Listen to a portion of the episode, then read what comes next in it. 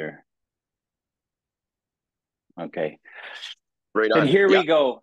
Here, here we go. Joining me today, Sean McMorrow for a, a tough through tender critical conversation, the first ever series that we're putting out there. Uh, and Sean, I'm so grateful that you can join us today. How are you doing? I'm doing absolutely fantastic, man. But I am ecstatic. I am I'm ecstatic that be on this show. I, I'm, I'm a big fan, so I'm I'm enjoying this as a fan and as a guest, my friend. That's beautiful, Sean. I re- I really appreciate it. You know, I've I've known of you since 2009, 2010 hockey season here in the UK, where you played for the Belfast Giants, where you famously actually got your nickname, the Sheriff. Um, I'm wondering if that's a Todd Kelman uh, if he was there at the time, if he helped kind of maneuver that.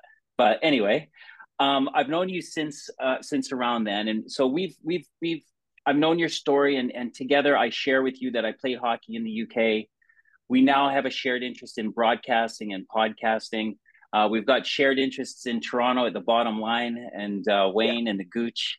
Um, and unfortunately, we've had some shared interests with the passing of a fellow uh, brother, and um, and also we've we've spent we've been guests of our local governments um, for a little while. Mine was in uh, Thurlow Penitentiary in St. Catharines, uh, losing our freedom for a bit. So we have a lot in common. Um, yes. And and I, I I I'm I was really touched by a lot of the things that you sp- said in your in your recent um, podcast uh, on spitting Chiclets, and those are the, some of the things that I want to kind of d- dive into today in this yeah, thing sure. that I like to say it's it's these these tough through tender critical conversations where it can get a bit vulnerable and uh and compassionate with one another. So as you know the format is going to be you know three periods three 20 minute periods what it was like what happened and what it's like now. And sean i'm going to start off the period now dropping the puck. Here we go. Come um, on boys let's have a great game. Let's, let's do it let's do it Sean, uh, what struck me uh, listening to uh, one of the bits that you're talking about in Chiclets was uh, growing up in Scarborough uh, and the the connection you had with your mother. I'm really interested in that, but I'm also really now interested in how did you end up in Scarborough? Because I believe you are originally from Vancouver, right? Yes. So, um, my parents, uh, Sheila and Paul are their names. They moved out to Vancouver, British Columbia in the mid 70s when things were kind of booming in that city um, it, it, was getting built up. There was a lot of job opportunities and both my parents had one of those. They had both had job opportunities um, moved out there as a young couple um, had my sister in 79 i'm going to do the, the do the sports hockey terms because we always say our birth years right? So so my sister was in 79 and i was in 82 my brothers were 85 and 87 uh, respectively. Um, after my brother Liam was born in 87, um, unfortunately, my parents split up. So my entire mom's family is from Toronto. So my mom just thought it would be best if we came back to Toronto, where she was from. So it was my mom and the and the four kids, um, me and my three siblings, and you know this was this was this was probably in 1988 when we came back to Toronto. So since 1988, um, since I was six years old, um, I've I've been living in Scarborough, a suburb of Toronto.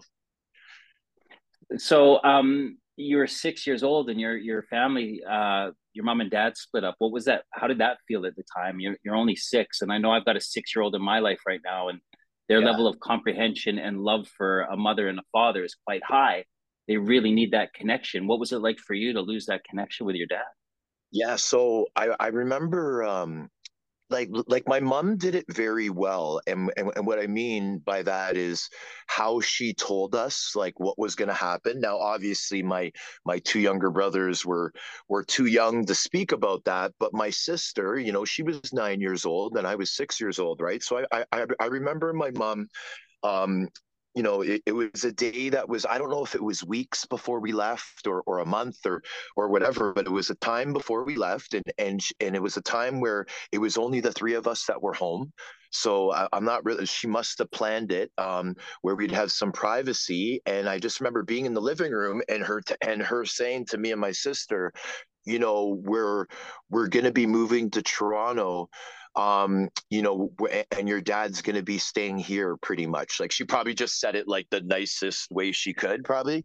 And um, I, and I just remember, um, and, and you know, she told us that everything's going to be okay, that she loves us, and like you know because you we're, we're learning now nick like how when things like that happened in the past how the parents didn't really know to make sure that the kids knew it wasn't their fault and and and, and this and that. And and as a result a lot of people you know, got really disturbed upstairs, like if their parents split up when they were younger, because it wasn't dealt with properly. So I think my mom was, I mean, she definitely is ahead of her time, but she was definitely ahead of her time back then as well, um, because she did sit us down, explain to us that we're loved and that, you know, there was going to be a change in the family settings and where we are going to be located. And I, I just remember, you know, my sister's three years older than me. I, I remember, and like, you know, she's a girl and I'm a boy. And, you know, when we're boys, we think think we're tougher and stuff and think that we don't need to show emotions but we were both very upset. Um, i just i remember my sister kind of we were sitting on a couch and my mom was kind of sitting on a chair and i remember my sister popping up and you know walking over to her and giving her a big hug and crying and then and then like i, I was a little bit confused right? Because i was only six right? So you're not you know you like you understand but you don't really and, and i just remember thinking oh okay well you know this isn't good you know my sister's really upset you know but but i just remember it being a calm setting and when my mom told us and and you know when we the, the lucky thing for me nick is is uh my mom's family is made up of of of three boys and three girls in her family so i got three uncles and two aunts right?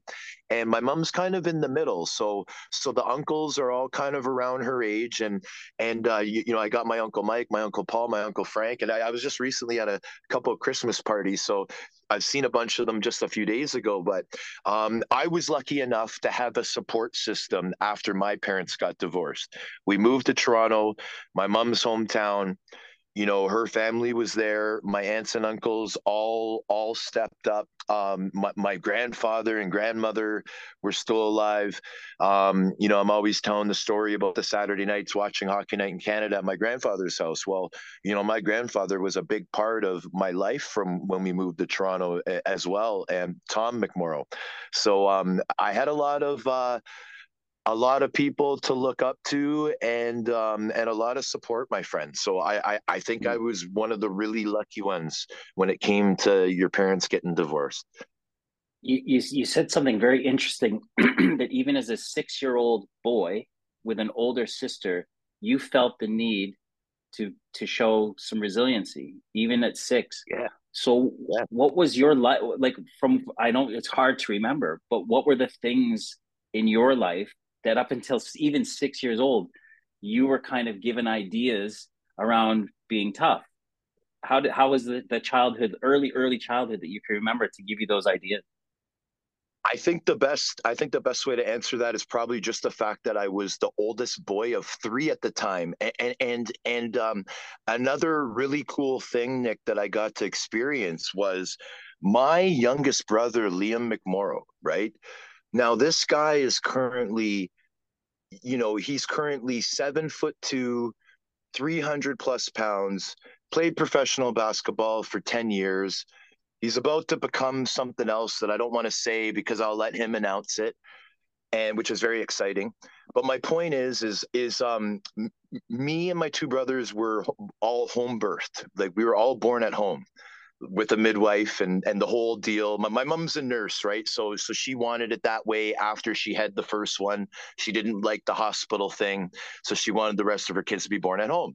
So when I was five years old, when Liam was born, um, the midwife asked me if I wanted to cut the umbilical cord right? And i yeah. So i was like i mean obviously she did it but like i helped her and she guided my hand and and you know so it was my my fingers that were on the medical scissors but she was doing like the you know the pressure. But you know, I say to Liam, Liam, the only reason why you're as big and talented and good looking and everything else that you are is, is because of me, buddy. It's it's the way that I did it, man. I did it a special way, right? So, but but but that. Uh, but well, I'm joking about that. But that experience, I don't know, man. I think it gave me it gave me a little bit of um, pizzazz or I don't even know what word to use for that. But but I think that I that I because of that and because I was the oldest boy, I think those were the reasons why I kind of had this little bit of a tough guy start, you know, even at that age, which is mm. which is interesting. It, it is really interesting, and I'm wondering, like maybe now in Toronto, at six, seven, eight years old, are you stepping into that kind of like, are you growing up faster than you should be at that, that age? Are you be, are you experiencing things beyond your years? And, and then how did you grow into, into being a hockey player?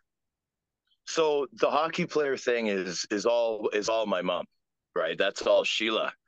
So when we got over here, it was May, it was May, 1988. Um, I'm a January birthday, so I just turned six.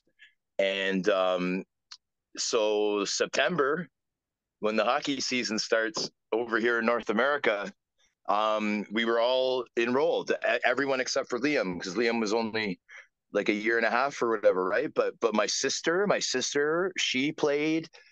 I don't know if it was girls or boys hockey, but she played hockey that year.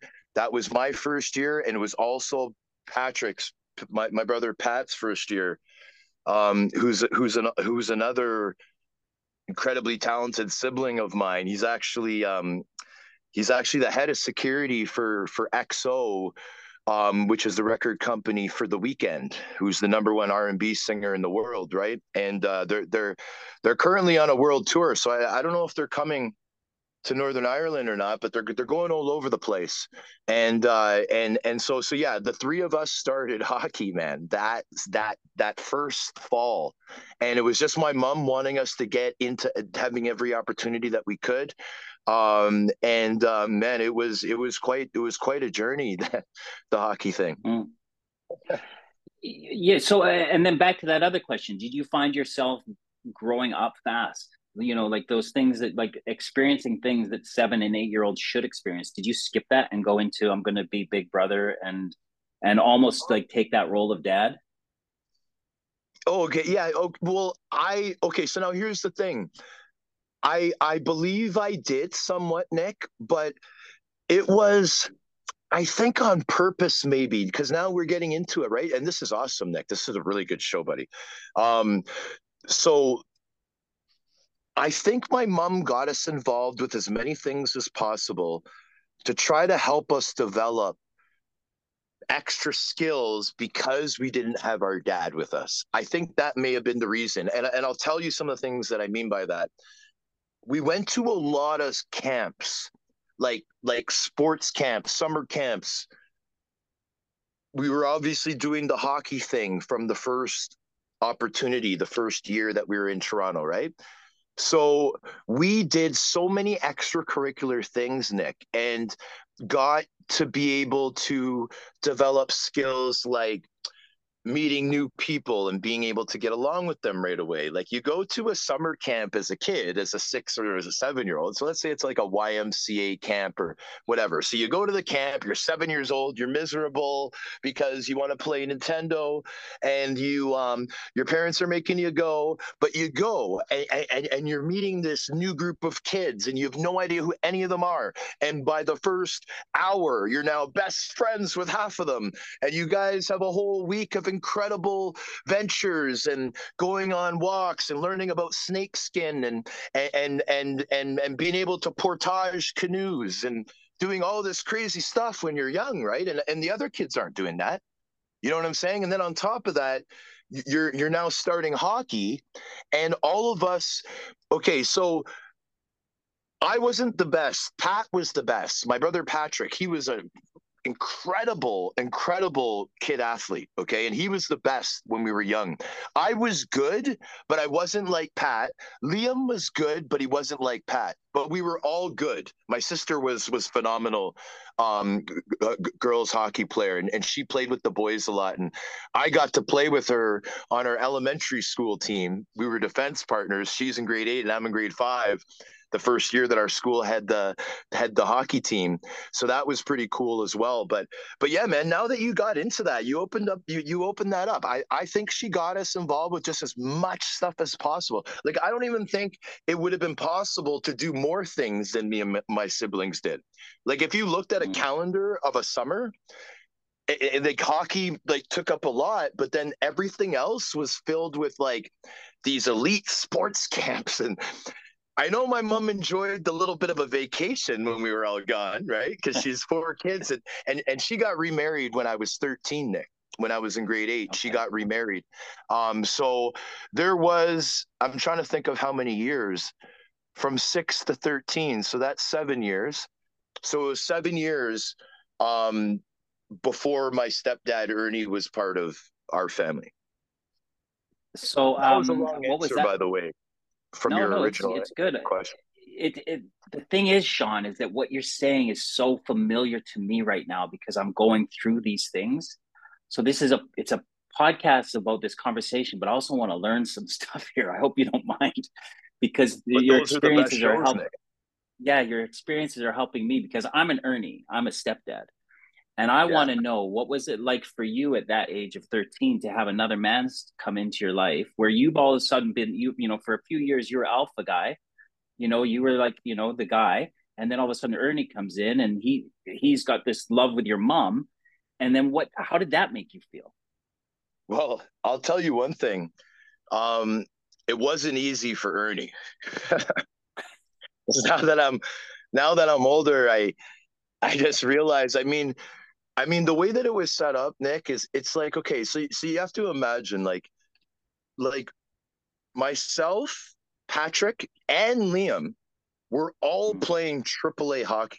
Okay, so so like that and, and like and, and like I know that you know, I know that you know what that means and how crazy and competitive that level of hockey is in the city of Toronto. Probably it's probably the most competitive city for hockey, like for for kids.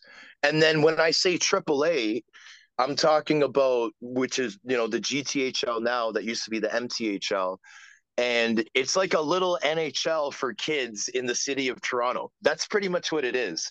And me, Pat, and Liam were we were all good enough to be there, right? Pat was like the same as like Anthony Stewart and all these other guys that ended up going to the NHL like way up until he was like 12 13 years old.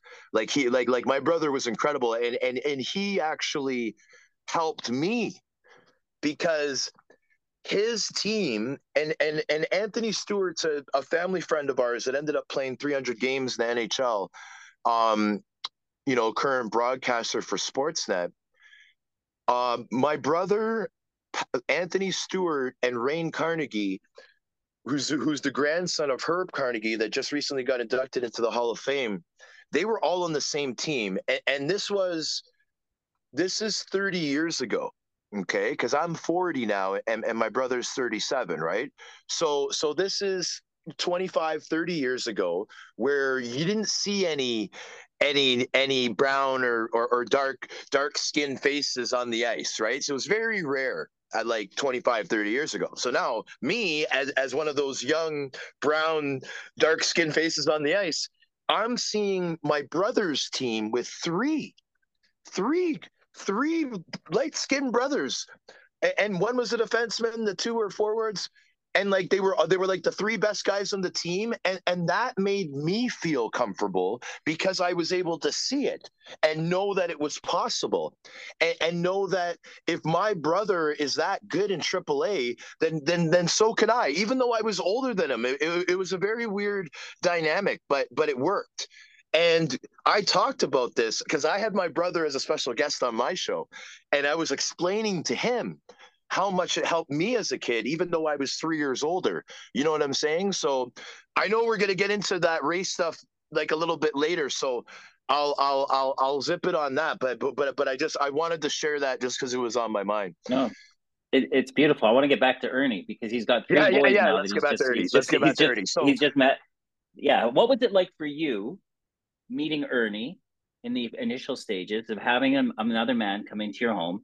You know, and share the love with your mom that you've got. And and uh, I'm not saying take it. I don't know what it was like, but how did you how did you feel when all of a sudden your mom introduces you to Ernie?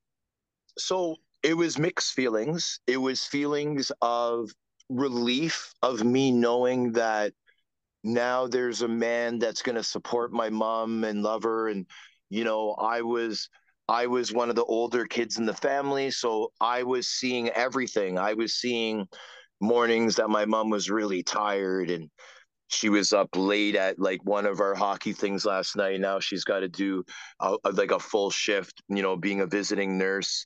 And um and man, she's actually going to pull it off as she's making these lunches for us and trying to trying to set up the crock pot. So it's the the the, the slow cooker, so it's ready at 4:30 because Liam's got hockey at five and Patrick's got hockey at 6:30 and then I got hockey at 7:15 and then it just starts all over again right? And, and, then so so seeing that struggle and seeing that grind you know so it was a relief knowing that now you know two people are a lot stronger than one and I knew that that Ernie really loved my mom and I knew that like like from what I from what I would see like that how much he respected her and cared for her and you know took care of her. So like so that part of me as a kid was was happy. But then unless it's man unless it's like Dwayne the Rock Johnson most sons are not going to be impressed with another guy with their mom. They're always going to want deep down they're always going to dream that it could just be their original family but I mean, you're saying what you're saying. I mean, I'm dating a, an incredible woman that has an 18 year old son, right? So, so I I feel you, right? Mm-hmm. And then you're trying to hear me. You might not like everything that you're hearing, and, and it's not. That's not a hundred percent though, Nick. Either, right? I think it's the majority, but it's not a hundred percent. But, mm. but like with us, it was like, you know, the other thing was is that Ernie's not like the biggest athlete either. Um, my mom, my mom's six feet. Ernie's probably like he's not a short guy, but Ernie's probably like you know five eleven and a half, six feet. But like my mom's like you know a little bit taller, and you know we're all really big kids and all into sports. And and Ernie likes sports, but he's just but he's not like he's not the same of us as like being like big guys and you know athletic builds and you know what I'm saying. Like he's a little bit different, right? So so like i mean out of the three boys, I probably got along with Ernie the best. My brother Pat, like it, it took him a while. Liam was kind of like in the middle, I think. My sister, I think it was a different experience for her again because she was the daughter, and I, I think my sister was like like the most probably easygoing with Ernie out of the four of us. Mm. Um, but uh, I um so it was definitely mixed feelings, Nick. Like I was so, I was very happy for my mom because I know how big of a struggle it was to have the four kids you know, and being a single mom for that long. Um, my, my mom made a lot of difficult and hard decisions that were that ended up being really good for us. And um, and yeah, I, I think that it was only positive for Ernie to come into our lives, even if it took us a while to kind of warm up to him. I'll, I'll end this first period with this question. Um, I've listened to you talk now, and I, I'm, I, what's come to my mind is that thinking about kids today and thinking about kids even when we grew up and what kids need what kids need to they need love right? And we they and they learn by seeing not by telling by being told what to do. So what were the things that you saw that you can remember from six to the time that you meet ernie and that you you start to embark on your professional career? What are the things that you see that forms sean of today? The things that you learned your your if you want to call it your toughness or your resiliency or the but the things that were really impressional upon you and can you remember seeing it to learn it? Oh yeah. So like um and that's such a good question nick. Um so i think i think the best examples that i could that i could answer for that would be i saw resiliency in my mom. I saw really hard work. I saw i saw like like I saw toughness in in the in the in a way where we would go to arenas because like my mom would have like if, if my my mom was always going right? But she had three boys in aaa so maybe it was there'd be a day where she was taking liam and pat one after the other but then i was getting a ride from a family friend that was on my team that that we live close to, like like like like like Barb and, and Leo Tiano, for example. That's a couple. Mark Tiano was a player on my team. You know what I mean? But my mom was always going, and then it might be vice versa, where where she's taking me and Patrick, but you know Liam's getting a ride. So so like I would I would go. Let, us say my my thing was over, or or we were going to Patrick's thing, and my thing was after, but I was with them. So we go into the arena. Do you know how many times I would hear parents say to my mom, Sheila, I don't know how you do it. I don't know how you do it. I wouldn't be able to do this. And and they're only and like I wouldn't hear the whole conversation. I would just be hearing that from a six foot dude a five foot three mom, uh, you know, the, the the brother of the dad of the best player in my team. Like it was so many different people and characters that would say it, but they would all say it. Sheila, I don't know how you do it. So I knew that my mom was really tough. Now, what makes her tough? It's because she can do all this stuff for us. She she she dedicates everything to us. She she wakes up early, stays up late, does this, does that. I don't even know the amount of, of loans and stuff that she must have got to like, you know, move money around to try to, you know, get pay this registration, get these new skates, do that. Like, you know, there was always things going, right? So, so that that's to me, that's toughness. That's toughness, man. You're one tough cookie if you can go through life and give four kids everything that they need, you wouldn't even know. Like if you met one of us at those camps, you wouldn't know if my dad was a doctor and my mom was a politician and, and I lived in Forest Hill in, in, in the city of Toronto. You wouldn't know if that was a situation or if I lived in, in the middle of some bad area in Toronto and Jane and Finch. Like you would have no idea because we had, well, that's not a good example. You wouldn't be able to tell if we weren't from the Forest Hill because we had everything that we needed. Our clothes were all up to date. We weren't wearing the, you know what I mean? Like, I don't know how she did it either, but she did it. And to me, that's toughness. And, and that's what I saw as a kid. And, and that's why when I was growing up and, and I was, and I was developing these skills of being able to adapt to different situations, to know that, you know what, things really aren't that bad. You know, like, when, when you learn how to camp outside and learn how to eat and make water clean to drink and be able to survive and you're only 10 years old you know what i mean? Because you learn that in a summer school i think that makes you a little bit tougher too. So those things i, I was able to see and experience when i was a kid right? And then i think that even things like that nick like i know it's a little bit off topic but even when it came down to me having to decide if I wanted to fight or not, because I knew that that was going to help me get to the next level. I'm like, you know what? I have the strength, I have the ability. You know what I mean? I was born, I guess, with a little bit of a blessing. I got a pretty good chin.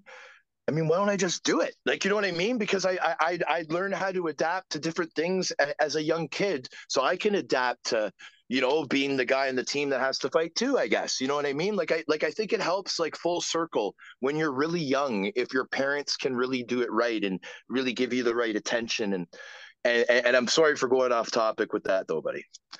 No, we'll we'll, we'll get into that and I think we'll just end this period by oh. getting it like I, I already had your mom on a pedestal, but I'm sorry, her pedestal's just grown a few feet in my eyes. Uh, like like so um, on on Mother's Day, I hope you give her an extra gift from me because uh, what an incredible woman to to have done what she's done. So let's end the first period uh, with a praise to your mom.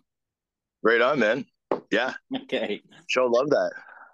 All right. So this is our first intermission. Uh, what would you normally do during intermission breaks?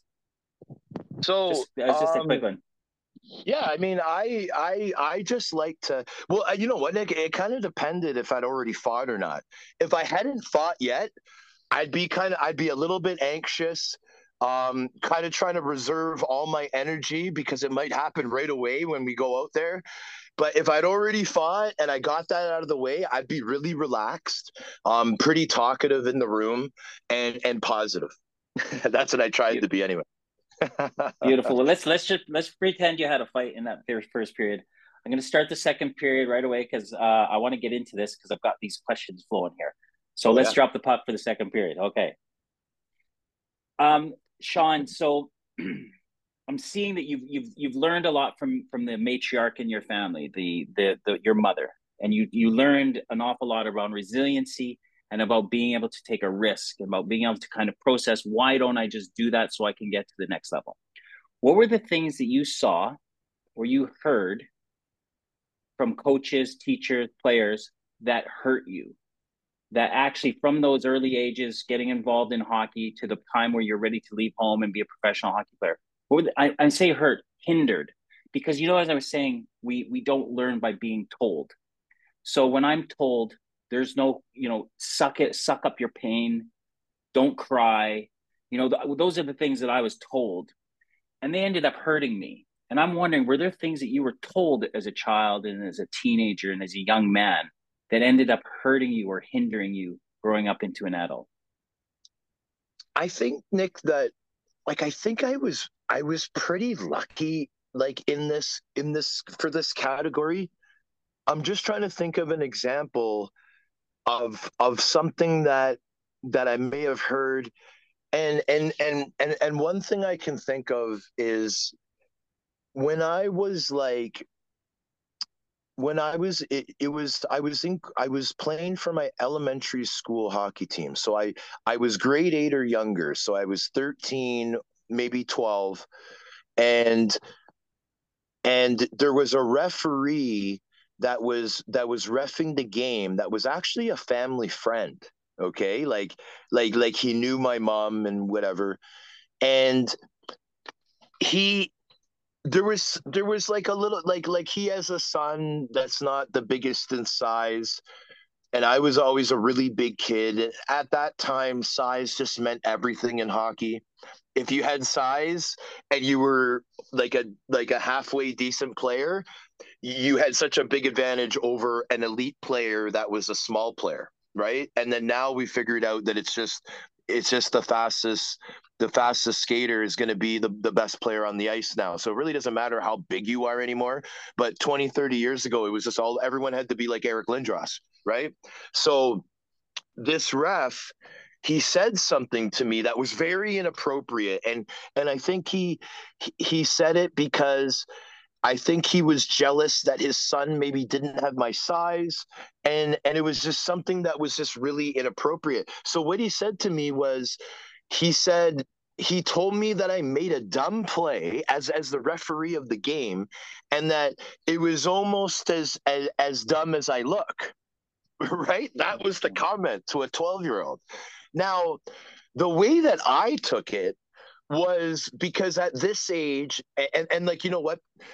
Maybe I should save this for when we talk about the race stuff, or or should I just get it out of the way? Just go for it. Yeah, because I think it's okay, going to fold so, into it. So, so the way yeah. that I took it is that he said it's almost as dumb as the way that you look.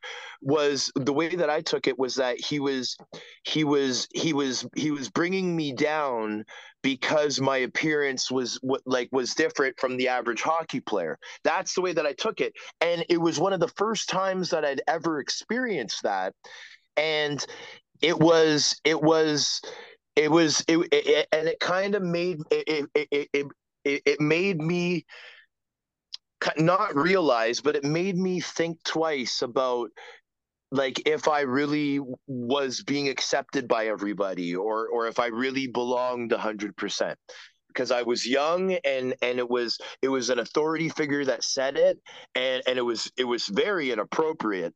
But for a 12 year old it, it can kind of mess with your head a little bit right? So mm. so that's that's the one example that that that you know like something that you know that I was told that that that did hinder me because it it it, it, it didn't make me think that I was the same as everybody. It, it made me think that I was different now because it was an authority figure that said it. And mm. and like I told my mom, I told her she was upset about it because she knew that this that this guy you know said said inappropriate things now and again right? But i think that she was surprised that that he had actually said that. Maybe he didn't think that i would have heard it but i did you know what i mean? So it is what it is. So as as um yeah you know playing hockey in canada 30 years ago you know um people will generally say that hockey you know and i know bob probably gets slated for this is a is a a wealthy white man sport. Um, yeah. It is expensive to play. You know, the amount of people who play it are are generally, you know, they look like me, and um, and there's been a lot of challenges with inclusion and diversity in the game over the years. And this is now 30 years ago, 25, 30 years ago, and you're a, a brown bodied man um, playing hockey in Toronto. When was the first time that you started to hear about your color? Okay, so now this this topic here when i when when i'm asked about it like what i've learned because because we're all learning when we talk about this right and when we have these discussions so what i'm learning is that the time that i'm that i realized that that that i started hearing noticing experiencing things to do with with race was actually first on my own team. And i'll tell you why.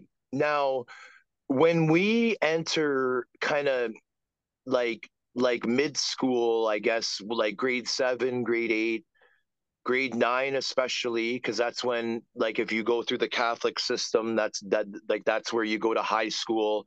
Um, the public system in Ontario, th- the same thing. Grade nine is when you start high school, and um, at that age is when you see kind of different groups being being being being formed um, you start seeing kids that you know start listening to the same type of music start hanging out with each other and then kind of like don't want to say naturally because it's not but you'll see like you know there'll be the, the pigments will be kind of similar too like you know what i mean? Like and, and and this will be a lot when when when the new level starts like in grade nine in high school and, and, and kids start trying to trying to trying to figure out what their identity is and and all that kind of stuff.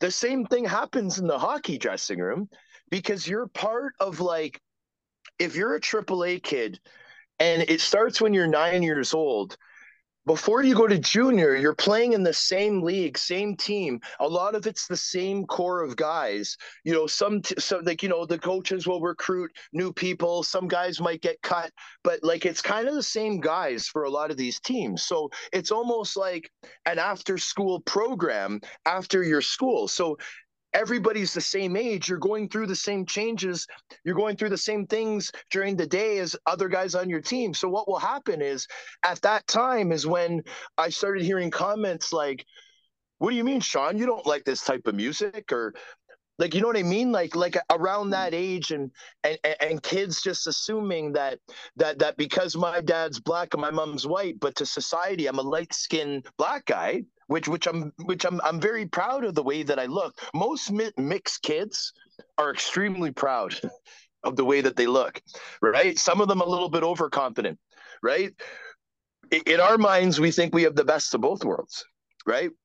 So, you know, and, and and for some of us we do right and so so we're we're usually very confident and i think that that helps because when when people aren't familiar with something they're not comfortable. People don't really necessarily like change because they get comfortable in, in what they in what they are. So so let's say we're we're we're 12 year old team and we're going to play a team that's in northern ontario in like some little city near sudbury or something. And now you got these same same age kids that that are you know starting to you know you know watch things on the internet trying to like uh, identify with themselves you know thinking like starting to believe in certain movements or or whatever it is going through adolescence and now they're playing against me they've never played against a, a big black guy before and you know what i mean and they're just like the hell, what the what the hell's going on here? I've never even seen this before. But but it's because they're not. You know what I mean? So so now you have to consider consider like an initial reaction from somebody that's never seen someone that looks like you before. And, and, and that's the other advantage, Nick, about kids like myself. Now, remember when I was saying we moved to Toronto because my mom's family's there, right? Well, my mom's family's all white. All my cousins are white. All my uncles are white. All my aunts are white. My grandpa's white. My gra- everybody's white, right? But to society, I'm a light skinned black guy. But I've lived my life through hearing how my uncles talk, how they think. My uncles and my grandfather were some of the most incredible men they didn't care what you look like or, or where you were from. They treated everybody the same, and they were very honorable people like that. So at the same time, I would also grow up hearing their opinions on certain things and and things that even as an adult I can respect. But like they also had to learn things too. They all knew my dad. They loved him. My grandpa loved my dad. He sold them a couple cars. Like they, you know what I mean? They got along really well.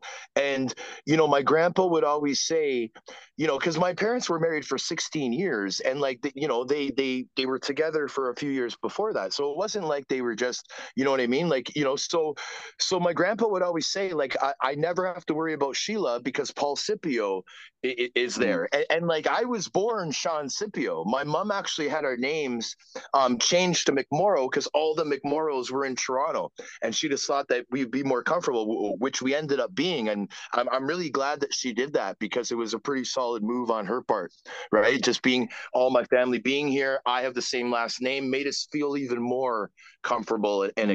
Accepted, right? So, so when was the first time apart from the in your in your changing room. Okay, so, so when did you hear when when, when did you hear I, that it that it cuts you? You know, where you actually, oh, I can't believe I just heard that. Okay, so so the first time was definitely a, a setting in my own dressing room where where I think it was, you know, we're getting dressed. I think we were all like in grade seven, so we were like 12 years old. And the topic was like the way that it, it, was the beginning of the year so it was like people still had like their new school clothes and going through like the first week. And i think we were talking about like the style of clothes. And then a couple guys on my team just started making fun of me saying like oh you just want to you just want to look like a rapper and, and and you just want to act like this. And and I remember thinking like, what? Like, what are you talking about? And and I realized that it was it was it's because of it's because of my appearance that my dad's black that they're saying this because that must be what's going on at their school or or whatever. I don't know, but but but that was the first time, and and and and like it, it made me feel very uncomfortable. Um, I I was able to kind of shake it off because Nick, even like with the race stuff, like it's another form of bullying, right? So you got to think like some people are able to deal with that a lot better than others. Like some people got bullied their whole lives and they somehow they were able to just shake it off and they're, they're not going to their employers and blowing everybody's heads off, right? They're able to actually deal with it, right?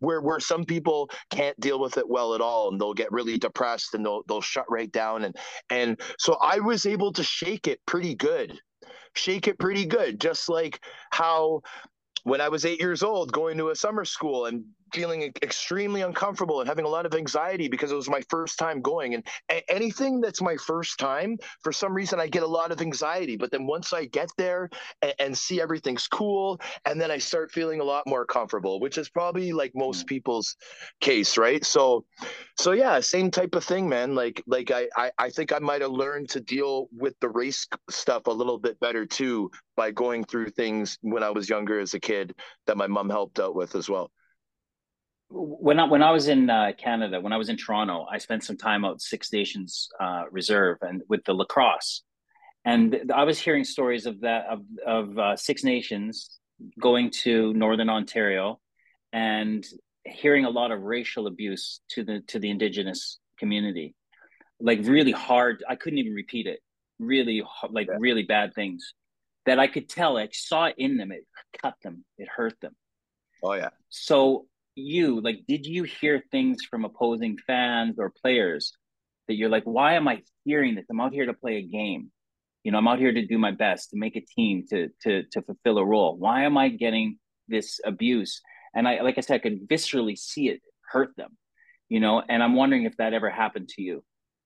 So um the best example for that is i am obviously a big player, right? I'm I'm a big player. When we when we got older and I decided that I was going to play that role, um, lucky for me, Nick, like I never, I I was never called any racial slurs during the game when I was a kid, and I I I but think that it's because I was probably the biggest person on the ice. I think that if if I was a small goal scorer that I would have been treated a little bit differently than the big stay-at-home defenseman that can literally have the opportunity to lay anybody out if they have their head down. And we started hitting. See, they changed it. They changed it all around. We started hitting, I believe, when we were like 10, 11 years old, right? So mm. it's kind of like if you're going to take the risk to be like, hey, you're just a stupid N word. And then that guy can be like, really? Boom. you know what I mean? There's going to be a less of a chance that a kid's going to say, "Hey, you're that stupid N-word," right? So I think I I was lucky, and because I was one of the bigger players, that I was treated a little bit differently. But as a pro, Nick, as a pro is where I experienced more than as a kid. And I think it had more to do with my role because now I'm a professional hockey fighter punching guys in the face, knocking guys' teeth out, cutting guys, and and and you know what I mean. And they're going to use their frustration if if they're an ignorant person and, and call me an n bomb or or this or that during that happen? or right after the fight. Did you hear that? There, oh yeah, there was an incident, and like and like we might as well just like there's like I I've kind of I've kind of protected it a little bit you know what I mean when I've been asked this, but but you know, there's no point in doing that because it's it's all public knowledge. But my first year pro, Peter Vandermeer, who played for the Philadelphia Phantoms, um, he called me the N bomb several times, and the linesman heard him, and he got a two game suspension, and this was back in 2002, right? So that back then, a lot of times things would be said, and then you know, half the times the refs might do something about it, like they did with with Vandermeer. They gave him a two game suspension. Now this is this was a year that he played for the Grand Rap Grand Rapids Griffins, who was the Detroit uh, Red Wings farm team. I was in Rochester. We were in Grand Rapids. I hands down won the fight. He was upset about it. He called me the N bomb. Uh, the the one linesman heard him, told the other ref, and he ended up getting a two game suspension. Now, Peter Vandermeer apparently is supposed to be a good guy. I don't know him personally, but he did play for the Rochester Americans a few seasons before I was there. And Randy Cunneyworth, my head coach, who was the guy that informed me of the suspension, I was one of Cunny's guys, right? Like he was, he's my favorite coach that I've ever had. I had him for four straight seasons, and you know he, we, we got out on the ice for for a, you know just a regular practice, and we're all skating around, and Cunny kind of caught up to me, and he's like, "Hey Mac, how you doing?" I'm like, "I'm not too bad, Cunny. How are you?" He's like, "You know, I just want you to know that." Um, you know, I talked to the league about Vandy, like he was calling him his nickname and everything. So I knew obviously they had a relationship he's like, you know, Vandy got a two game suspension. You know, Mac, I'm really sorry that that happened. Um, Vandy has apologized. Um, you know, when he played here, he he did a good job for us, and and um, I was very disappointed to hear that that happened. But I just want you to know that he apologized. And, uh, and and you know that's pretty much about it. I think Cunny just wanted to kind of just like you know, tell me that there was something done about it. So I knew that I wasn't just invisible, but at the same time wanted me to know that that he was very disappointed that it happened. So like that he had my back and and that he was surprised that Vandy would would do something like that, right? Yeah. So I mean on a completely other scale, I was once in an office looking for, you know, trying to get a job and uh and the the guy said your your the way you talk doesn't fit implying that my North American accent didn't fit with the broadcasting organization. And in it, it, I felt like my heart, he just had his hand around my heart, like in that kind of the of the Lost Ark thing, you know, in Temple of Doom, where he yeah. felt it tight. I was like, what? You know? And he, they even implied that I fake an English accent, right? And I'm like, I'm not English. I am me. If you like enough of me to be here, why have I got, why are the one element that makes me me? Why don't you like that? So I felt I felt it, it hurt. Yeah. So I can't even imagine on the scale of of of being called the N word. You know, do you remember like apart from I imagine anger? Do you remember actually tweaking you in the body anywhere? Like, did it hurt you? Did it make you sad, angry? Yeah. Um I just remember I just remember like skating to the to the penalty box after the tilt and you know like like how it I mean hockey's so different now but I guess it's the same after a fight so you got your linesman kind of grabbing you a little bit, making sure you don't like pull away. I mean, I guess the guys wouldn't do that anymore, but you know, they're kind of guiding you to the box. And then I remember just saying to him, "You guys heard that though, right?" Like I was upset. Like I I won the fight, so I so I remember I was like pumped up about that, and you have like your you know your own macho feelings after winning a battle, right? But then I was I felt violated because it was like it was like a cheap shot. Like it was almost like someone like like as if like both refs had grabbed me by accident and then Vandermeer was able to like punch me straight in the face while my arms are being held down by both refs.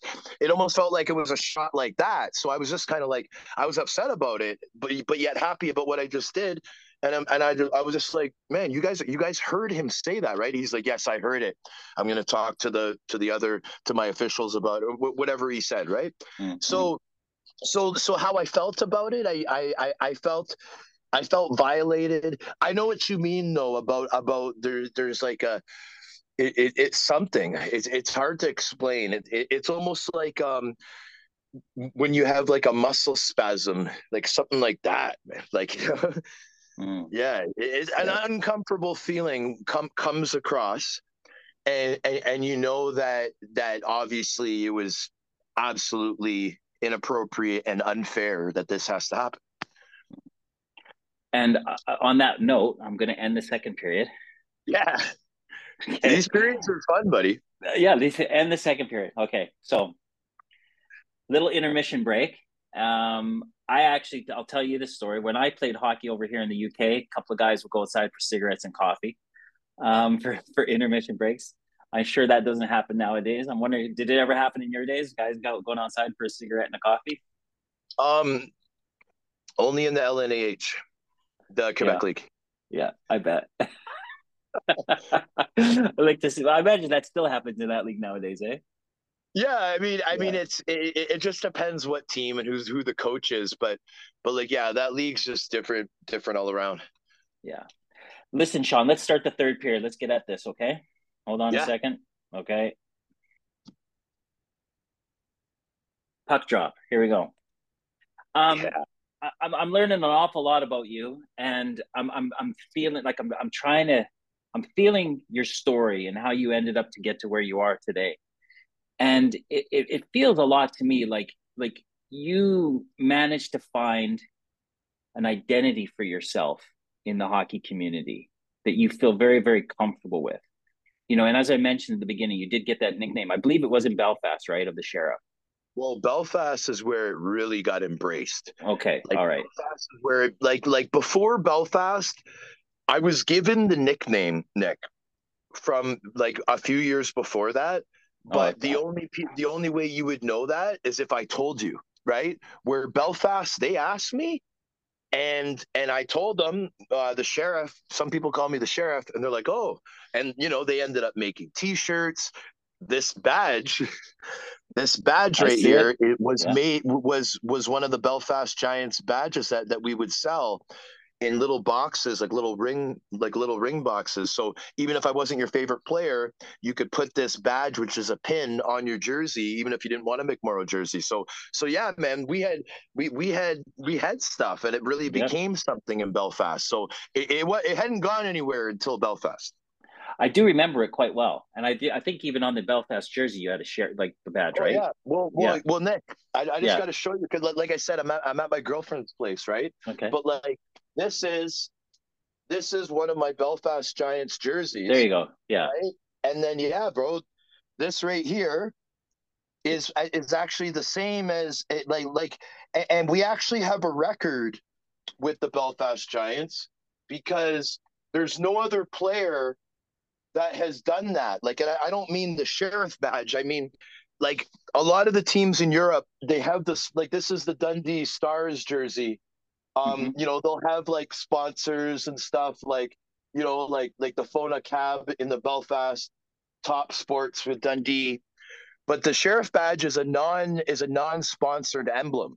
So apparently, I'm the only player to have a non-sponsored emblem on his jersey.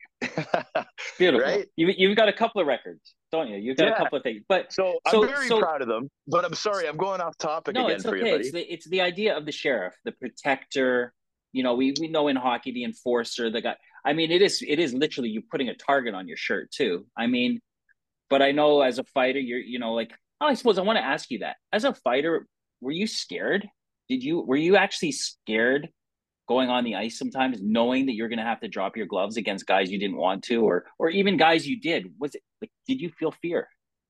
Oh yeah, I was. um I would get incredible, incredible anxiety and fear before every battle. Um, what what I would do, Nick, to to try to help that is it would start in the well we didn't have a national anthem in Belfast, but it would start in like the beginning of the game when announcements are being made or whatever, right before the puck drop. And and I would just try to I would try to meditate a little bit and visualize, you know, the toughest guy on the other side, what it was gonna look like once we squared off. Like I'm I'm trying to visualize it so I'm used to it. And and, and I just I have a couple different options in my mind what's gonna happen. But but but I, what I was worried about, Nick, is okay. So here's my thing. I've I always tried to be a different type of hockey player for my first year pro. So I I believe, and the sheriff thing helps me out tremendously because it actually puts me into the character. So I believe that I am a character that represents my team, my city, and my fans. And I try to do it at a better rate than anyone else in hockey. So that's where all the records come in because I'm trying to do it like definitely every game, but like also like whenever it's needed. Mm-hmm. And what my, and then so it it'll come to a point sometimes where like like there was points in Belfast where I was doing so well that I didn't have to worry about fighting mm. because the guys just had n- absolutely no intention of of challenging me. So it was almost like I could almost have fun with it and I could just like actually play the game the way I wanted to, just go out there and just try some, maybe try a saucer pass because nobody is going to hit me, Nick. I would play against some teams that that I would I, I would rough them up so much the game before that they literally knew that that if they came and even body checked me, that there was a chance that I could grab them. And they were so feared of that that that it actually worked to our team's advantage because they were their all their minds were on what I was gonna do. Mm. And then and then boom, we're up to nothing. And then there's no way they're gonna come back because we have all these great players on our team. I, am going back to you being like anxious, you know, during uh, at the beginning, like, and that fear. Do you do you think it's healthy for a person to feel such anxiety. I know some guys that would puke before periods knowing they'd have to go out and tilt. Do you think it's healthy for somebody to feel that kind of fear and anxiety in their body, which which can create deregulation of flow? Do you know what I mean? It could hard like like you tighten up on your stick, you're not going to flow. Do you think it's healthy to have that feeling to then go along with the the the adoration of being a sheriff and filling that role? Like you say, you love to fill that role but was all the anxiety worth it? Like, was it a balance or did it actually create a lot more anxiety and fear in you than it was actually worth? Um, okay, so it, it it's definitely not healthy to feel the things that I was feeling. Definitely not. I I remember Nick like there'd be some like I, I was always okay so i get the best way to put it because like people are listening to this and like they're really trying to understand like what we're saying right? So so so i'm trying not to be too complicated. I was always willing to do it. But the thing is is that when you're competitive and you're trying to like win a championship or like you know in the when i was in the ahl they would have these stat packs of the top five top five. So I would, if you're in the top five for fighting majors and the top five for penalty minutes, you want to stay in that top five. You want to be number one, right? Because that's how they would kind of like rate the tough guys. It's like the majors and the penalty minutes. So, so I always wanted to get one in, but like there'd be times where like it'd be the third period, Nick. There'd be two minutes left. It's a it's it, it's a two one game, and then your team goes down three one and there's one minute left. So now it's like it was a one goal game the whole game. Now it's a two goal game. Everybody knows it's over now. So it's like, all right, McMorrow, whoever else, whoever else. But now you got to go out there. And it's like, let's say you've already fought. Like I've already fought, but now I'm out there, and it's like, fuck, we're down. Sorry about the swear word. We're down two nothing. We're down two goals now. So now we gotta send a message. Message sending time is what they used to call it. we might lose, but we're not to make it easy for them. Right, McMorrow, get out there. it's like, okay, I guess. right? So so then you got to go out and and and so now it's kind of like so now you're feeling the anxiety because it's like if i don't get something done i'm going to get in trouble. But then you don't want to be dirty and just sucker somebody and make them fight. So you might be like come on man let, let let's let's go. And they're like no man we're up to nothing. I'm not going you get out of here. And you're like come on man i need i need it i need it i need i need you to go me. Right? They'll be like no like f off mcmorrow. I'm not i'm not going here. There's 20 seconds left right? Mm. So then it's kind of like, okay, so what do I do? What do I do? And then it's like, okay, I don't want to hurt him. I don't want to hurt him. Okay, I'm just gonna, I'm just gonna grab him and just throw him down. So then it looks like to my coach that I'm I'm trying to get him to fight, but I know he I know this guy's not going to get hurt. I know this guy. I'm going to have to play him 3 or 4 more times. I don't want him to cheap shot me, but what am I supposed to do? That's anxiety right? Mm-hmm. And it's mm-hmm. not healthy. No one should have to go through that. I guess there's different ways of getting it when, like, I don't know, if you're down by a goal and you're the top goal scorer and everyone's expecting you to score, like, but like this with the violence, it just seems like a little bit more anxiety, you know? So, yeah, it's a game within a game. It is, and you've made an absolutely amazing career out of it. You know, you are are the sheriff, and you have uh, evolved your your your life, your your career, everything you've known as an athlete and as a and as a as an, uh, the oldest son of a family of some amazing amazing people, and and I know the end of a playing career always comes. You know, a player career always comes to an end at some point. When did you have to start to face you know phasing out of playing and into another life? We'll say. Yeah. So um, back in 2016, Nick, I'm playing in, in for the Marquis de Jonquière in Quebec, and and I get a call from my team saying there's an author that wants to talk to you. He wants to interview you for some book. To make a long story short, it ended up being Ken Reid, okay, Sportsnet, and who's he's also an author, has some great books out there. I'm sure you've read a couple of them, and um, it was a book called One Night Only about players that played one regular season NHL game. And you know, it might be a situation like me where I'm an eighth rounder and it was a long shot, but I was I was able to get my game. Or it could be a situation where it's like a first round pick that was just a big bust and like, you know, what was the reason why he only got one game and you know what I mean? But he had this book of about 20 players, very interesting. Don Cherry only played one game too, so he's in the he's in the book.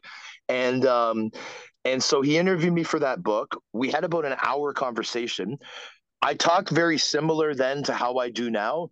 So he was kind of like, you know what, Sean, I, I, think you'd be a really good fit to be like an NHL analyst or something. And and and you know what? When when your season's over, I know you come back to Toronto why don't you contact me? I'll give you a tour of our studio and I'll I'll help you get set up with the interview process because I know that they're they're looking to have some interviews. I'm like, yeah, man, that's awesome. So that summer, I believed that I was uh, going to retire and become a famous famous sports broadcaster starting at Sportsnet. Back this was back in 2016 so Nick, to make a long story short, I do I go, I do the tour. My season ends, I move back to Toronto, do the tour with Ken. He treats me unbelievably, gets me hooked up with this interview with the vice president of Sportsnet for September the 1st.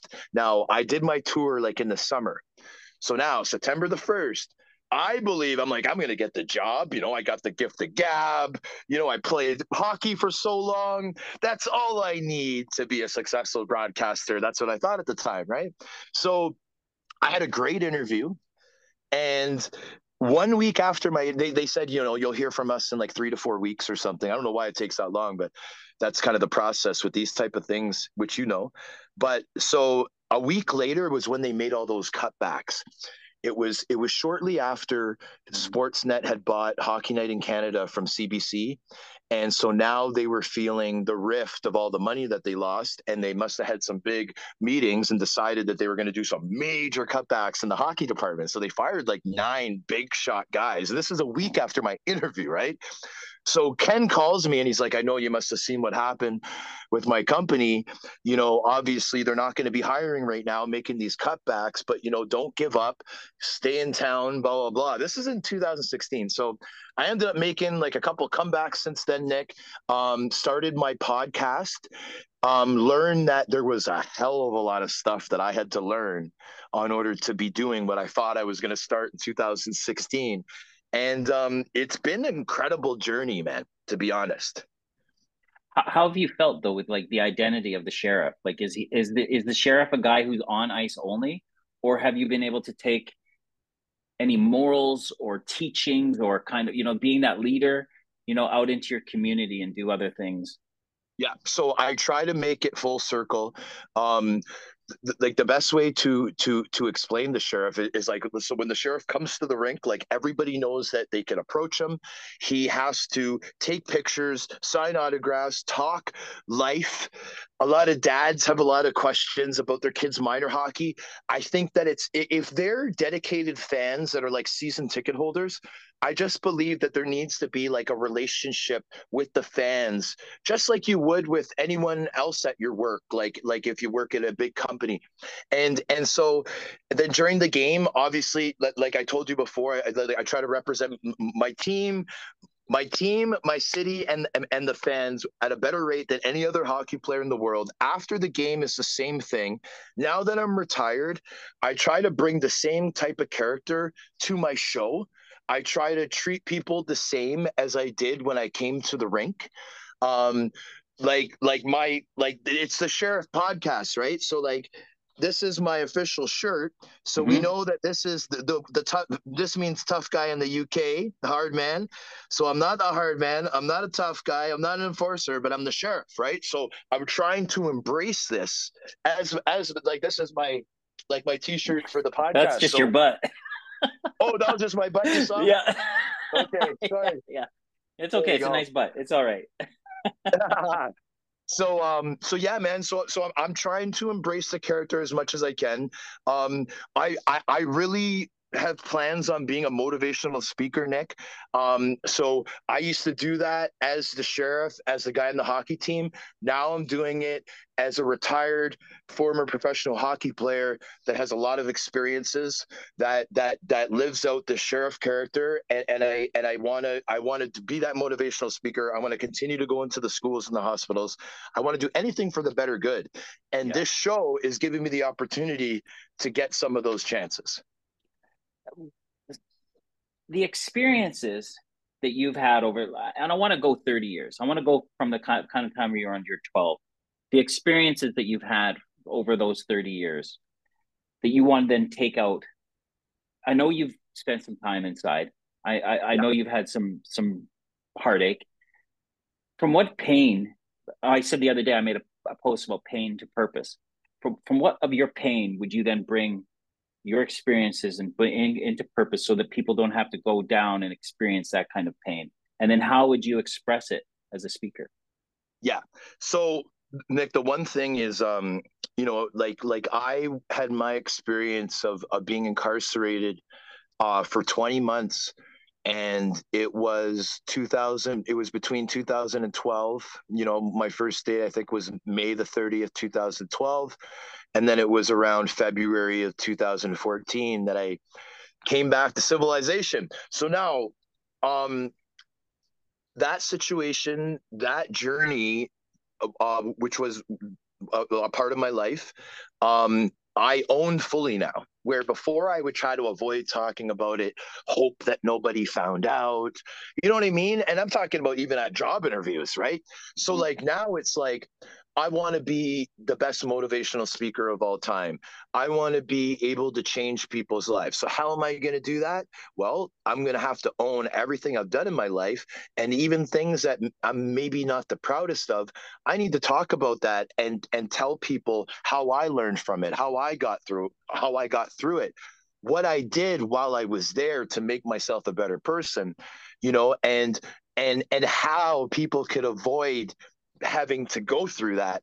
And to answer your question, I had to I I lost everything, man. Like I lost I was engaged. I was engaged when I went to jail. Obviously, I'm not married. That didn't work out. I was I believe that that situation really deterred me from having an opportunity to to have playing more games in the National Hockey League. Um, it has still to this day um, deterred has has has eliminated me from crossing the the U.S. border. Where. I had mm-hmm. a, a great career in Rochester, New York. I should be going to every year. I should be going to all this alumnus stuff. I can't even go, man. I can't even go to Rochester, man where, where I, you know, won two Man of the Year awards, right? So you got to imagine how much that affects me now. Don't get me wrong. It's been 10 years since incarceration now. I know that I'm eligible for for waivers and this and that. And and, and I am gonna get into all that. That's only been been, you know, calendar wise available recently. But for me, it's like I have a lot of friends and loved ones in the United States that I can't see. Um, I feel that in a way that I'm still jailed because of all the stuff. Um, you know, like there's been times where like there, there was when I was you know gonna host Ice Wars, there was an option to have a flight, but it but it went through the states, and I had to change it because I'm I would have gotten in trouble if if there had to be an emergency landing, and you know mm. what I mean. Like it's it's really it's it's really bizarre that I have to go through all these things for a marijuana conspiracy charge that they said was based from 03 to 05 and we're in 2023 and and, and, and this is totally not the point but cannabis is completely legal in canada now. So it's very bizarre for me nick mm. to have all these restrictions. And i don't want anyone to have to go through stuff like this. And the biggest lesson of it all nick especially for young professional athletes is that when we're playing we think that we're being protected all the time right?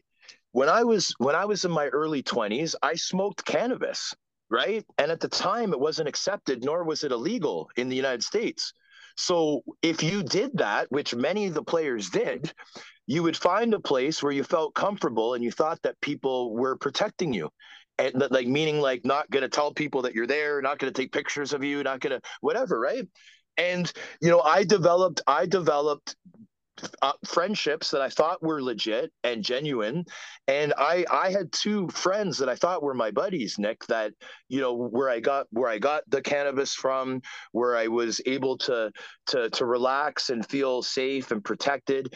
And a couple years later, these same guys got into a lot of trouble, Nick, and uh, to get out of their mess, they pretty much said that they worked for uh, NHL star named Sean McMorrow and mm. that they were uh, doing an operation. And and, and it, it, was absolutely insane nick. And you know what? Sometimes if you decide to cross the line you got to be prepared for all the repercussions. And I really thought that these guys are my friends, and you really have to be careful of who you hang out with, buddy, because I had so many different types of friends, and I I was very arrogant in the fact where I thought that none of them would ever do anything bad to me, and that was a big risk to take, right? Mm-hmm. And I had a lot of I had a lot on the line, right? And and it was really unfortunate, Nick. And you know, it was a conspiracy. It was a conspiracy case where in the US, you know, in order to charge someone with conspiracy, you have to have more than one person that's willing to testify that that person was part of the conspiracy, right? And that's what my two buddies were willing to do. I took a plea agreement thinking that I was going to get probation and boom was I ever knocked out of the ballpark with the result of of me signing that that plea agreement big mistake, but it happened. And um, you know what? What did I learn from it? You you got to watch who you hang out with. You yeah. got to keep good circles. As they say, you're the average of the five people that you hang out with the most. Yeah. You know what I mean? So if people think about that, if you got a couple bad apples that, that you, you just feel cool because you hang around them and you think it's okay, well, they're really bringing your character down, guys. They're really yeah. bringing it down and they're really increasing the chances of you getting in trouble. So you got to keep your friends legit. You got to keep your circles tight, and you can't be trusting things with your life. And and and, and that's what I did, right? So. Mm. You know what I'm saying, Nick? So like, so like, pretty much. I mean, while I was there, I made the best of the time. Um, you know, I I went I played major junior in Canada, man, and, and I got traded a bunch of times, and I'm not proud of it, but I was two credits short of graduating my high school when I started playing professionally at 20 years old. So mm-hmm. at 28 years old, I ended up, or sorry, 30 years old, I ended up getting my GED at, at Moshannon Valley Correction Center, um, and then I ended up teaching the GED, right? And then I and then I ended up teaching an exercise class um, I took a lot of classes in there um, that really helped my mind. Like I took this one class called Paradigm Thinking, and it's like a cognitive um, mm-hmm. learning, right? And I really learned what my values are. Um, I really learned what was important to me in life. Um, I realized why I liked doing all those public appearances, why I liked going into the schools and hospitals. You know, why did I like it? Because it's my passion, man. Mm. And those are my true values, right? And I really learned what my life purpose was by doing all these these things and you know i believe it is to uplift. That's my life purpose right? So once you learn all these things and you, and you really learn for me who sean mcmorrow was you know i i i realized that you know what? Um this is really unfortunate thing that happened but it's funny how life works and i actually gained a little bit during that time overall. I made myself a better person. I finally got that high school you know like diploma well the, the ged anyway and I learned a lot, man. I took a bunch of business classes, and yeah. you know, I was there for almost two years. It was 20 months, and you know, I'm 40 years old, Nick. But I believe, you know, I didn't, I didn't have one cigarette, I didn't have one sip of alcohol, didn't have one joint in 20 months. So mm. you know, that's definitely not going to hurt either, right? Sean, yeah, you've got an amazing story.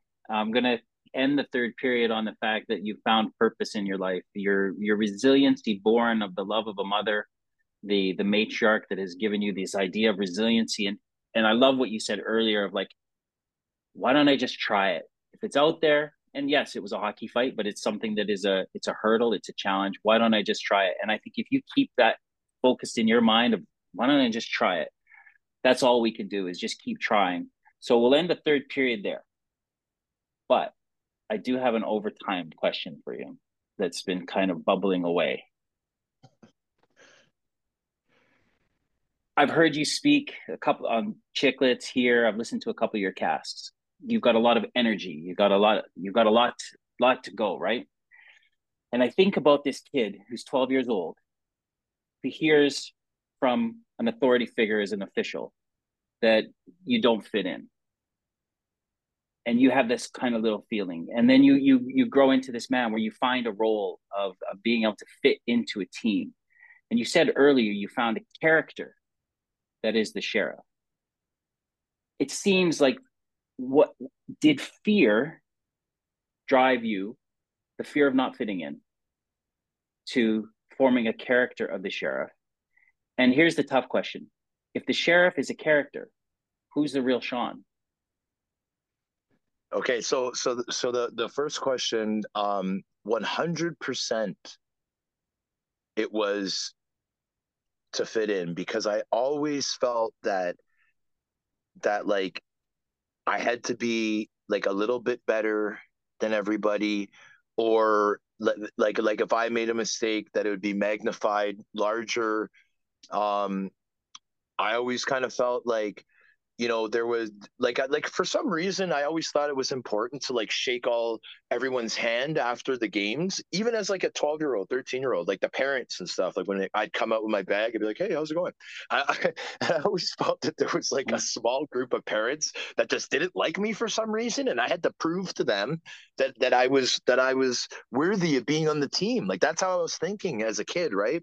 So the sheriff thing 100% um like this authority figure and better rate than anyone in hockey and you know all that kind of stuff is is like to just to ensure to ensure probably right? Like deep down. Um i think that i think that as a kid the sheriff was somebody that that i always wanted to be. The sheriff was like like like as a kid um i was a big hulk hogan fan You know what I'm saying? Like, I'm a real American fighting for the rights of every man. Mm. You know, like he's he's he's fighting for everybody, man. He's Hogan. He's Hulkamania, right? So I think I think it was. I think I took a little bit of my Hulk Hogan. You know, I took a little bit of like guys like you know Fresh Prince of Bel Air, Will Smith, like just little people, and I kind of put them all together and, and cr- created my character, and and and I think that I think that Sean McMorrow is like the sheriff's coach. That's who Sean McMorrow is. He's the okay. guy that guides the, the, the sheriff. The, the, sheriff is the character for certain businesses and stuff, and, and Sean McMorrow is is the guy that coaches him, um, that has the leadership skills and that tries to apply it through the sheriff. How do you talk to the sheriff? How do I talk to him? I, I, like very motivating, um, and uh, and and nice okay, so one of my all-time heroes is Rocky. Yeah. Right on. Balboa. Yeah. So what I learned about Rocky in my journey of tough to tender or tough through tender, resiliency through compassion and vulnerability is that Rocky, the show is about love. It's not about him fighting Apollo or Clubber Lang or uh, Ivan Drago. It's about love with Adrian and also him him every time he fights. There's that big scene on the beach before he fights Clubber Lang with a, like with his with Adrian, and he's like, yo, know, I'm scared. He just says that he's scared. and It just pulls through me all the time. And where he's about to fight uh, Ivan Drago, he says, "If I die, I die." Like he's really vulnerable. Is Sean teaching Sheriff? Is there any vulnerability, saying it's okay, Sheriff, to feel a bit of fear? And I got you, brother. I got you. You're going to be okay. Does Sean talk like that ever? hundred percent, hundred percent. There's a lot of um, I'm trying to think of the word. Uh, a lot of um, like safe, like uh, it's not the right word, but it's like a safety net kind of. Um, you know that that there's uh, just just just letting them know that everything's going to be okay because honestly when i was younger I, I i really wish that maybe that like if I had an older brother that was three, four years older than me, like how Pat had with me, like I think I think that little extra like motivation of don't worry, man, just try it, try it out, do this, do that, like would have helped me out a little bit more, right? So so I, I as an adult now, I try to apply that to these these characters that I'm embracing. That's beautiful. I, I think I've said it before, but like if you were to be Sean today and then see the Sean at 12 who heard that, what would you have said to him? Oh man, um, I like I would have just said I would have I would have I, I I would say to him just just try everything.